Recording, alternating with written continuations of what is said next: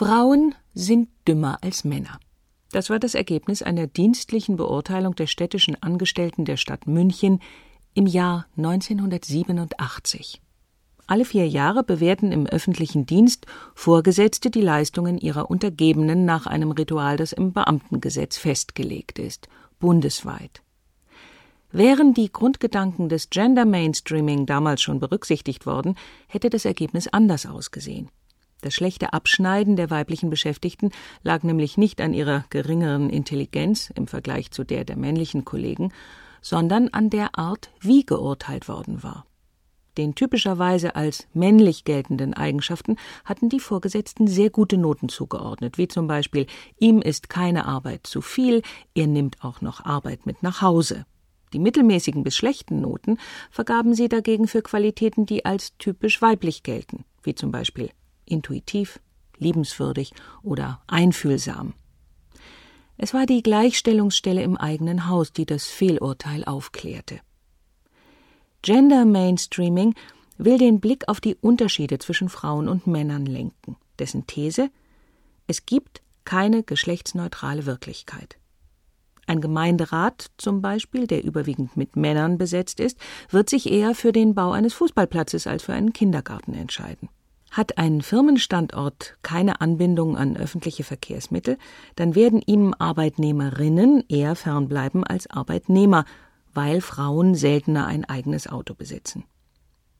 Wird eine Sitzung auf 17 Uhr anberaumt, werden solche Frauen oder Männer von der Teilnahme ausgeschlossen, die Familienpflichten haben.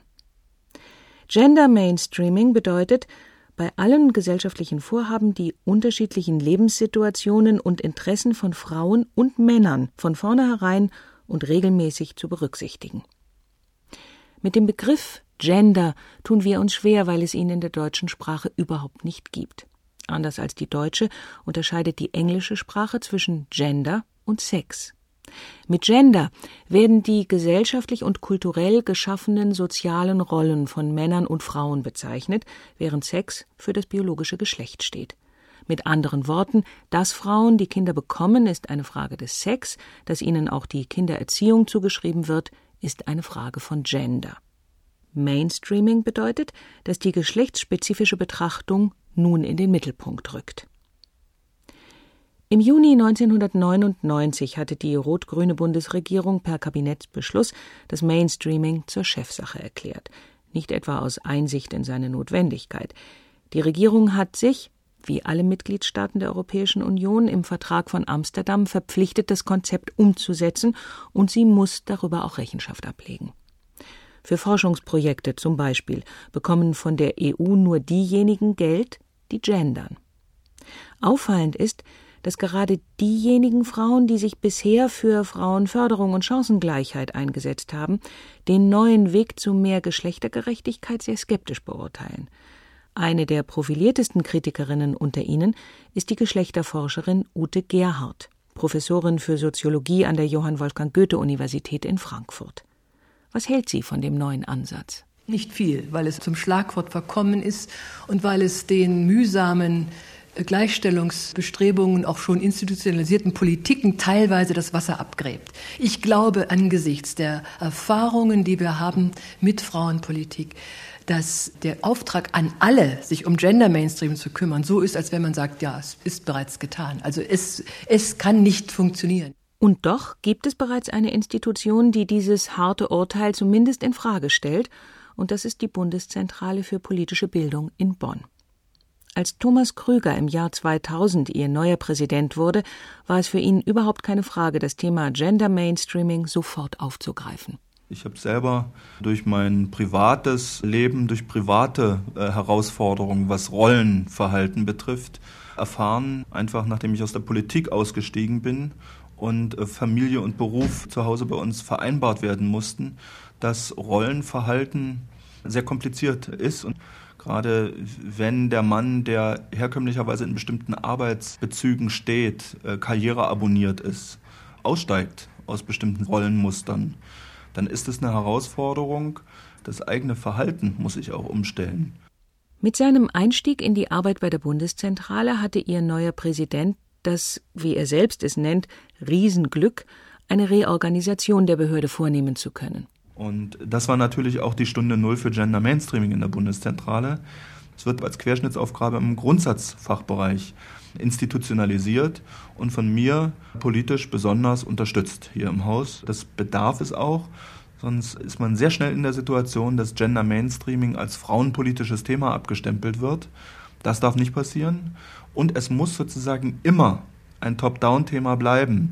Weil wenn man nicht Schritt für Schritt diesen Prozess moderiert, unterstützt, äh, dann wird er auch nicht ernst genommen. Dann wird man nämlich in den Mühen der Ebene auf alle Hemmnisse und Schwierigkeiten stoßen, die die geschlechterdemokratischen Akzentsetzungen faktisch dann bedeuten. Die Reorganisation der Bundeszentrale zugunsten von Gender Mainstreaming bedeutete in erster Linie die Verflachung von Hierarchien. Die gesamte Ebene der Referatsleitungen wurde abgeschafft. Von sechs Arbeitsgruppen mit 30 Referaten blieben nur noch zwei Abteilungen übrig, eine Verwaltungs- und eine Fachabteilung. Die Fachabteilung hat sieben Fachbereiche, wie zum Beispiel den Fachbereich Veranstaltungen oder den Fachbereich Print. Jeder Fachbereich gilt als vollwertiges Team, erklärt Thomas Krüger. Und die Organisation wird dadurch, dass Hierarchien wegfallen, auch schneller. Entscheidungen werden forciert, damit werden mehr Erfolgserlebnisse geschaffen für diejenigen, die ein Projekt entwickeln. Vielleicht kann man die Pointe formulieren, dass je mehr Hierarchien man in einer Organisation, gerade in einer öffentlichen Behörde hat, je mehr Wertvorstellungen, traditionelle Wertvorstellungen werden auch reproduziert. Ganz einfach durch den Fakt, dass Männer, je höher die Hierarchiestufe ist, je häufiger vorkommen. In jedem der sieben Fachbereiche gibt es zwei Kolleginnen bzw. Kollegen, die freiwillig, unbezahlt und nicht freigestellt als Gender Mainstreaming Beauftragte fungieren. Die Gleichstellungsbeauftragte ist in Bonn durch die Einführung von Gender Mainstreaming keineswegs überflüssig geworden, wie Ute Gerhard vielleicht befürchten würde. Im Gegenteil, Anke Meyer-Estner hat jetzt mehr Kompetenzen als zuvor. Ich habe mehr Rechte bekommen. Ich habe den Anspruch, an jedem Gremium, den diese Dienststelle ins Leben ruft, teilzunehmen. Ich habe das Recht, Widerspruch gegen Entscheidungen, personelle Entscheidungen der Dienststelle einzulegen und diese notfalls auch vor dem Arbeitsgericht zu vertreten. Das war vorher nach dem Frauenfördergesetz nicht der Fall. Wir haben in der letzten Zeit etliche Neueinstellungen vorgenommen wobei zum größten Teil, also ich würde sagen zu 90 Prozent, nur Frauen eingestellt worden sind, sodass ich also ja gar nicht aktiv werden musste. Ansonsten haben wir äh, mit der Verwaltung einen Gleichstellungsplan entworfen und meine Wünsche äh, bezüglich der Leitungspositionen hier im Hause sind dort auch fixiert worden. Es dauert natürlich immer eine Weile, bis alles realisiert werden kann, weil die Posten zurzeit leider alle noch männlich besetzt sind. Diese Herren aber in absehbarer Zeit aus Altersgründen ausscheiden werden. Als Gleichstellungsbeauftragter habe ich im Gegensatz zu früher, wo ich mich eigentlich nur um reine interne Personalangelegenheiten kümmern konnte, heute die Möglichkeit, mich auch inhaltlich mehr um Dinge zu kümmern, wie zum Beispiel mehr Autorinnen, mehr Tagungsteilnehmerinnen, was bisher doch alles sehr männlich dominiert war und auch die Fachbereichsleiter zu sensibilisieren, mehr Frauen einzuladen. Früher wurden Autorinnen eben nur zu bestimmten Themen gesucht, die frauenspezifisch waren, während man heute versucht, sowohl weiblich als auch männliche Stimmen zu allen Themen zu bekommen. Um das große Umdenken in allen Fachbereichen möglich zu machen, gab es auch bei der Bundeszentrale für politische Bildung Sensibilisierungstrainings.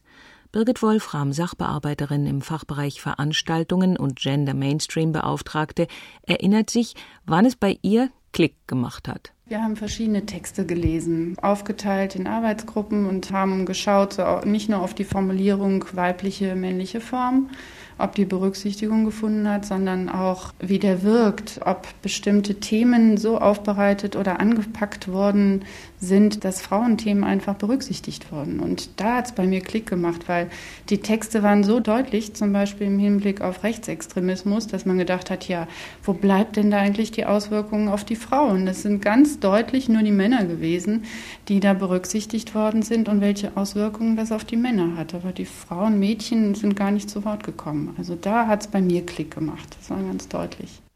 Wer immer anfängt, Gender Mainstreaming zu verwirklichen, der Fachausdruck heißt implementieren, der oder die muss zunächst eine Bestandsaufnahme machen und zählen. Wie viele Männer und wie viele Frauen beschäftigt das Haus, in welchen Positionen und mit welcher Bezahlung? Wie viele männliche, wie viele weibliche Referenten haben auf unseren Tagungen gesprochen? Wie viele Frauen, wie viele Männer sind zu den Tagungen gekommen? Wie hoch ist der Anteil von Autorinnen im Printbereich? Wie viele Männer, wie viele Frauen nutzen die Produkte der Bundeszentrale? Am bekanntesten sind die Informationen zur politischen Bildung, mit dessen schwarzen Heften die Schulen in Deutschland arbeiten. Die Bundeszentrale gibt aber auch Bücher heraus. Sie ist mit CDs und Videos im Multimedia-Bereich aktiv, hat eine eigene Homepage und veranstaltet bundesweit Tagungen zu allen gesellschaftspolitisch relevanten Fragen.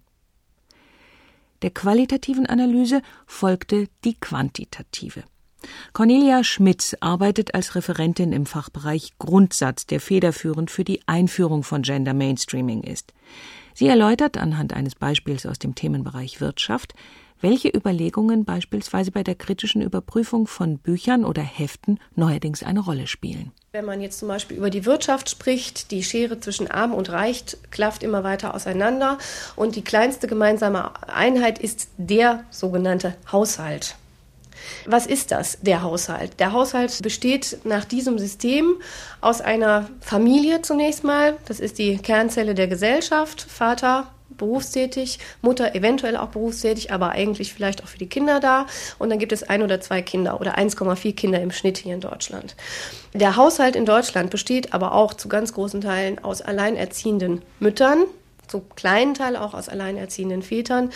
Der Haushalt besteht aus einer ganz großen Anzahl von alleinstehenden Seniorinnen, Rentnerinnen, die auch zu den Armen in diesem Land gehören. Wenn Statistiken, wenn Gesetze, wenn Vorschriften gemacht werden, dass da eben ganz genau geguckt wird, wie ist die unterschiedliche Lebenssituation von Frauen und Männern, von Mädchen und Jungen. Und es ist, ist eben nicht alles ein Brei. Der Blick richtet sich auch darauf, wie die verschiedenen Themen bebildert werden. Auch da ist es wichtig, a, keine Bilder zu nehmen, die Klischees transportieren und b, eben auch zu gucken, das ist zum Teil schwierig, ist klar, aber eben schon beide Männer und Frauen, Jungen und Mädchen abzubilden. Realisieren müssen diese Ideen vor allem die Redakteurinnen und Redakteure im Haus und die Autorinnen und Autoren, die für die Bundeszentrale schreiben. Am wirksamsten ist es, wenn letztere per Vertrag schon verpflichtet werden können, die unterschiedliche Lebenswirklichkeit von Männern und Frauen in ihren Publikationen zu berücksichtigen. Das Justiziariat ist sensibilisiert, es achtet darauf, was ich also großartig finde, dass die Verträge A in geschlechtergerechter Sprache äh, formuliert sind, also die männliche oder weibliche Form. Was aber auch noch reingesetzt worden ist oder jetzt eben sukzessive reingesetzt wird, ist ein Passus, der eben als Vertragsbestandteil und damit rechtlich bindend den äh, Vertragsnehmer oder die Vertragsnehmerin dazu verpflichtet, wenigstens ansatzweise bestimmte Punkte des Gender Mainstreaming zu beachten und in ihren Produkten, in seinen Produkten umzusetzen. Worauf es im Einzelnen ankommt, dafür hat die Bundeszentrale ein Merkblatt erstellt, das aber vorsichtshalber den Titel Anregungen trägt, denn kreative Köpfe haben oft empfindliche Seelen und lassen sich nicht gerne Vorschriften machen. Bücher, Schriften und die Veranstaltungen der Bundeszentrale für politische Bildung werden, obwohl es mehr Lehrerinnen als Lehrer in Deutschland gibt, von Männern häufiger genutzt als von Frauen. Auch das soll sich nun mittels Gender Mainstreaming ändern, und Jürgen Faulenbach ist überzeugt davon, dass das auch gelingen wird. Er leitet den Fachbereich Print.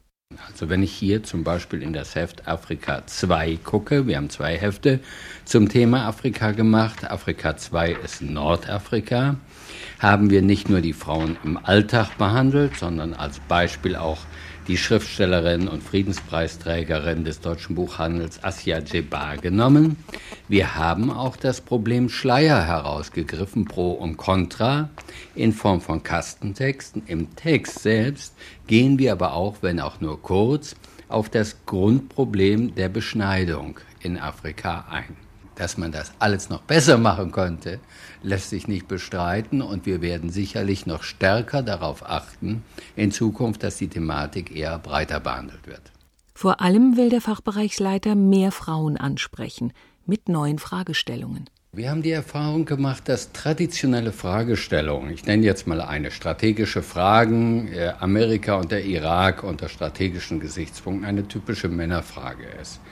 Dass aber eine Fragestellung nach dem Alltag, das Problem um die Ecke, sehr viel häufiger von Frauen wahrgenommen wird als ihr Interessengebiet und wenn man das offen gestaltet, man sehr viel schneller Frauen ansprechen kann, als mit den traditionellen Themenstellungen, die wir gewöhnlich haben, sei es nun die makroökonomische, die geostrategische oder andere. So jung Gender Mainstreaming noch ist, der Präsident Thomas Krüger sieht sich in seinem neuen Konzept voll bestätigt. Ich habe gestaunt über das, was an Mehrwert zu erzielen ist, wenn man loslässt wenn man mehr auf dezentrale Verantwortung setzt, wenn man mehr auf Selbstorganisation setzt und damit Spielräume gewinnt, Fantasie gewinnt und ein erfolgreicher Gender-Mainstreaming-Prozess, da bin ich mir ziemlich sicher, kann nur dann stattfinden, wenn es eine flexible Hierarchie gibt. Das heißt, wenn Spielräume geschaffen werden und nicht verstellt werden. Wenn sich mit Gender Mainstreaming die Effizienz von Unternehmen steigern lässt, dann ist es verwunderlich, dass die Wirtschaft das neue Konzept nur sehr zögerlich annimmt. Traudel Klitzke leitet im VW-Werk in Wolfsburg das Team Frauenförderung und engagiert sich seit vielen Jahren für diese Aufgabe. Das Problem äh, bei der Gender Mainstreaming Debatte ist folgende, dass die Begrifflichkeit als auch die inhaltliche Diskussion dessen, was es bedeuten kann, in der betrieblichen Realität überhaupt noch nicht angekommen ist sondern ich habe in meiner Analyse, die ich für Christine Bergmann und andere durchgeführt habe, äh, klar ermitteln können, natürlich mit Partnern zusammen, dass wir Frauenförderpläne im klassischen Sinne, die ja zwingend davor liegen, davor liegen in der Strategie, auch nicht in der Fläche umgesetzt haben. Deswegen war ja die Idee, Gleichberechtigungsgesetze in der Privatwirtschaft einzuführen, damit wir da ein Stück vorankommen. In Wolfsburg wird bereits seit 1998 für Gender sensibilisiert und trainiert. Das Programm heißt Mentoring.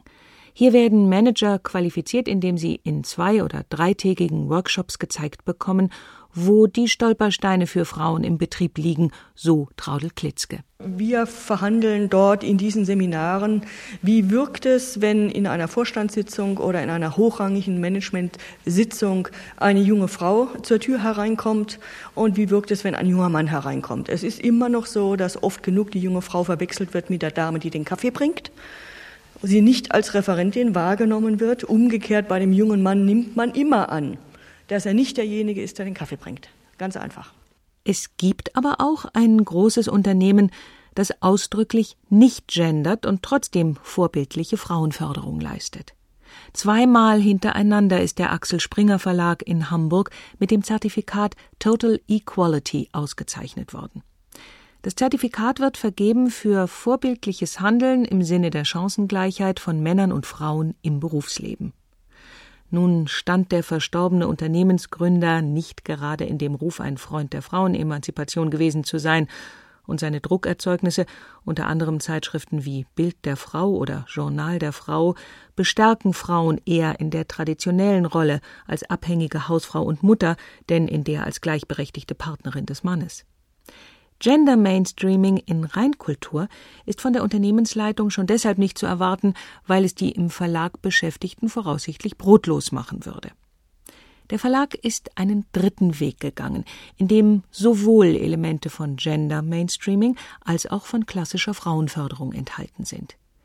Ihre Wünsche hatten die Mitarbeiterinnen im Springer Verlag schon Anfang der 90er Jahre in einer Umfrage geäußert, in der es um Fragen nach dem beruflichen Aufstieg, nach Arbeitsbedingungen, Lohn und Gehalt, Teilzeit, Schutz vor sexueller Belästigung und natürlich um Kinderbetreuung ging. Eine Betriebsvereinbarung wurde jahrelang vergeblich verhandelt, so lange bis zwei Mentorinnen die Arbeitgeber- und die Arbeitnehmerinnenseite schließlich zusammenführte. Betriebsrätin Ingrid Kruschak war dabei eine treibende Kraft. Am 3. September 1997 war der Betriebsrat bei dem damaligen Vorstandsvorsitzenden zu Gast und hat einen Vorschlag unterbreitet, einen paritätischen Arbeitskreis zu initiieren. Und wir Betriebsrätinnen hatten uns überlegt, dass das vielleicht der Schlüssel zum Erfolg sein könnte. Äh, wir wollten keine Chancengleichheitsbeauftragte. Das war nie unser Wollen. Wir haben gesagt, wir möchten nicht, dass eine Frau alles auf den Tisch bekommt und dann erschlagen wird von allen Abteilungen des Verlages, sondern wir möchten, dass dieses Thema gelebt wird. Dieser Arbeitskreis Chancengleichheit stellt ein Novum in der betrieblichen Frauenförderung dar. Er ist nämlich paritätisch mit vier Vertretern der Geschäftsleitung und vier Vertretern des Betriebsrates besetzt. Dass es sich dabei um vier Männer und vier Frauen handelt, ist ein sinniger Zufall. Diskutiert wird dort so lange, bis eine einvernehmliche Lösung gefunden ist. Und es wird gegendert, allerdings ganz unauffällig. Ich gehe mit ganz vielen Sachen konform, äh, was die Gender-Sache angeht. Äh, zum Beispiel, dass Führungskräfte geschult werden müssen. Das ist gar keine Frage. Das sind die Multiplikatoren im Unternehmen. Aber im Weiteren müssen natürlich viele, viele Führungskräfte dieses Thema mitdenken. Verhaltensänderungen passieren über den Kopf und das muss dann auch in Bildungsmaßnahmen einfließen. Ja, um nochmal von Arbeitgeberseite an, anzusprechen. Wir haben also den Leiter des Geschäftsführungsbereichs Personal und Recht, der genau wie der Betriebsratsvorsitzende das auch in den entsprechenden Gremien transportiert, nämlich bei den Führungskräften. Wir haben zwei Personalleiter und wir haben eine Referentin aus dem Bildungswesen, weil aus der Arbeit des Arbeitskreises Chancengleichheit werden ja auch Bildungsmaßnahmen zum Beispiel mitentwickelt und die werden dann genau in der Personalentwicklung von dieser Dame implementiert. Thomas Wendt ist Personalleiter und vertritt im Arbeitskreis die Unternehmensleitung. Wir sind ein modernes Unternehmen und ein modernes Unternehmen kann es sich auch gar nicht mehr leisten, auf das Thema Chancengleichheit zu verzichten. Die Frauen sind früher, wenn sie in den Erziehungsurlaub gegangen sind, in die Elternzeit gegangen sind, zu 90 Prozent nach der Elternzeit nicht wiedergekommen. Da gibt es jetzt einen Wandel. Die Frauen möchten wiederkommen in Teilzeit, möchten ihre anspruchsvollen Jobs wieder nehmen. Wir haben diese Frauen zum Beispiel teuer ausgebildet und es wäre geradezu fahrlässig von Unternehmensseite, wenn wir auf dieses Potenzial verzichten würden. Der Arbeitskreis hat ein Zehn-Punkte-Programm ausgearbeitet, mit dessen Hilfe Mütter ins Unternehmen reintegriert bzw. auch während der Elternzeit erst gar nicht aus den Augen verloren werden sollen zum Beispiel mit Urlaubsvertretungen und Fortbildungsmaßnahmen. Dank der Initiative des Arbeitskreises bietet der Axel Springer Verlag Müttern und Vätern nicht nur reguläre Kinderbetreuung an, sondern seit März 2002 auch einen Notfallkindergarten, in dem schon Babys und Kleinkinder rund um die Uhr Tag und Nacht betreut werden können. Ausgezeichnet wurde der Verlag für mehr als das. Seit der letzten Zertifizierung innerhalb von zwei Jahren hat sich der Frauenanteil in Führungspositionen, das sind außertariflich Beschäftigte, im Standort Hamburg auf 29 Prozent erhöht. Vorbildlich ist auch das Netzwerk für Frauen in Fach- und Führungsverantwortung im Verlag. Ein Netzwerk für Sekretärinnen ist im Aufbau. Die Arbeit des Arbeitskreises für die Chancengleichheit von Frauen und Männern im Hamburger Axel Springer Verlag beweist, dass Gender Mainstreaming die bisherige Frauenförderpolitik nicht überflüssig macht, sondern sie vielmehr ergänzt. Genau dies ist auch die Erfahrung von Karin Thundorf. Die Soziologin ist in Sachen Gender Mainstreaming eine Frau der ersten Stunde. Ihre Arbeit, die sie gemeinsam mit einem Juristen und einer Politologin betreibt, nahm sie 1999 auf. Da fragte uns das damalige Frauenministerium in Niedersachsen, ob wir nicht bereit wären, die Landesregierung zu schulen. Hintergrund für diesen frühen Start in Niedersachsen war die Abschaffung oder geplante Abschaffung des Frauenministeriums. Und der Deal war, dass man dann im Gegenzug alles, was an Politik im Niedersachsen gestaltet wird, nach dem Prinzip des Gender Mainstreaming macht. Also der Ministerpräsident war dabei, die, die Minister, Staatssekretäre und dann im Anschluss daran folgten mehrere Führungskräfteschulungen. Schulungen folgten in den Landesregierungen von Schleswig-Holstein, in Sachsen, in Rheinland-Pfalz und auch in vielen Kommunen. Der Bundesfinanzminister Hans Eichel saß schon mit seinen Staatssekretären in ihrem Training und gerade sensibilisiert sie das Bundesverteidigungsministerium. Da sie selbst mit ihrer Arbeit zur Abschaffung beispielsweise des Frauenministeriums in Niedersachsen beigetragen hat, kennt natürlich auch die Soziologin Thundorf die Kritik am Gender Mainstreaming. Also da muss man erst mal sehen, dass natürlich die bisherige spezifische Gleichstellungspolitik sich auch um ganz spezifische Probleme gekümmert haben. Oftmals ging es ja um bestimmte Rückstände, die Frauen haben oder Ungleichbehandlung, die Frauen erleben, aufzuholen. Es ging aber nicht um die durchgängige Berücksichtigung von Frauen- und Männerinteressen in verschiedenen Fachressorts. Nehmen wir die Städtebaupolitik oder Naherholung, Verkehrspolitik. Darum konnten sich ja die Frauenressorts oder Gleichstellungsressorts bisher gar nicht kümmern. Von daher sind die Aufgaben erstmal gar nicht deckungsgleich. Natürlich sehen viele die Chancen, jetzt äh, Frauen Strukturen abzuschaffen oder Frauenressorts abzuschaffen, aber äh, das Konzept ist so nicht ausgelegt. Man braucht die Ressourcen für beides. Es ist eine Doppelstrategie. Und da darf man jetzt auch nicht denken, wir könnten personelle Ressourcen dort abziehen oder finanzielle Ressourcen aus der Frauenpolitik abziehen oder Strukturen zerstören. Das ist nicht im Sinne des Konzepts. Was Gender Mainstreaming nicht zuletzt braucht, um zu funktionieren, sind Rahmenbedingungen. Und die sind in Deutschland so gut wie nie zuvor. Der Arbeitsmarkt kann auf qualifizierte Frauen nicht mehr verzichten.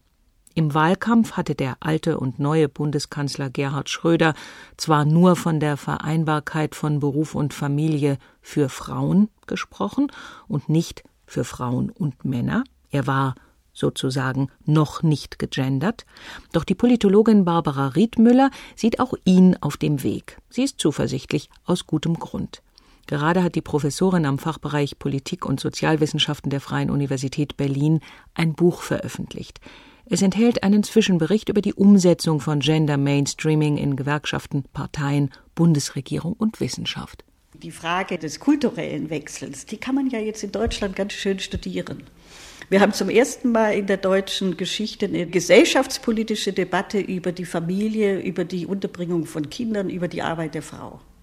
Und das ist keine Nischendebatte, das ist eine gesamtgesellschaftliche Debatte, wo sich die Politik, interessanterweise vor allen Dingen die rot-grüne Regierung mit der Industrie einig ist.